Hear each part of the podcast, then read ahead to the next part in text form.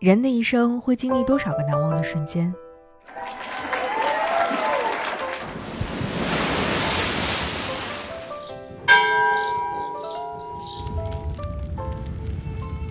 与多少人相遇，又与多少人告别？Say goodbye. Bye. Goodbye.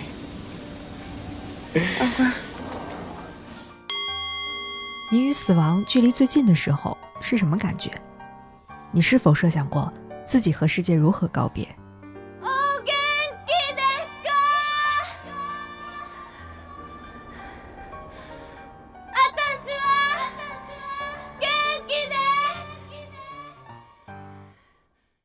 生老病死，这四个常被人们挂在嘴边的字，到底意味着什么？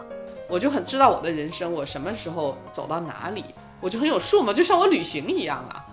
当你非常有准备的时候，而且可能发生什么情况都有备案的时候，你心里就很踏实。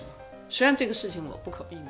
我其实可能未来还是会去做遗体捐献的，但是什么时候我并不知道，有可能是是不是我签完了遗体捐献的这个东西，我可能要面临着某种意外啊，或者是什么，甚至是不祥吗？就是会带来某一种神秘不良的征兆。对对对，就好像但是我们临终患者呢，会有一些不一样，因为他确实是能力在往下走的，我们需要去帮他做一些事。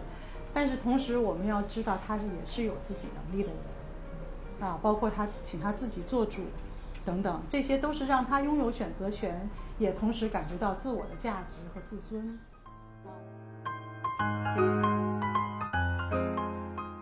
你害怕谈论死亡吗？当你想要谈一谈生死话题的时候，是否会被人制止，并告诉你别说这个，这不吉利？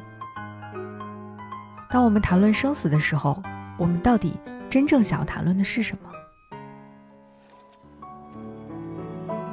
？My dear friend, close your eyes and let the waters take you.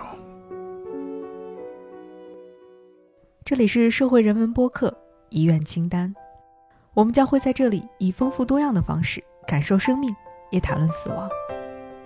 这一次，我们一起温柔地走进死亡的良夜，用对话、用电影、用文字、用一切可能的方式，谈论死亡，更谈论生命。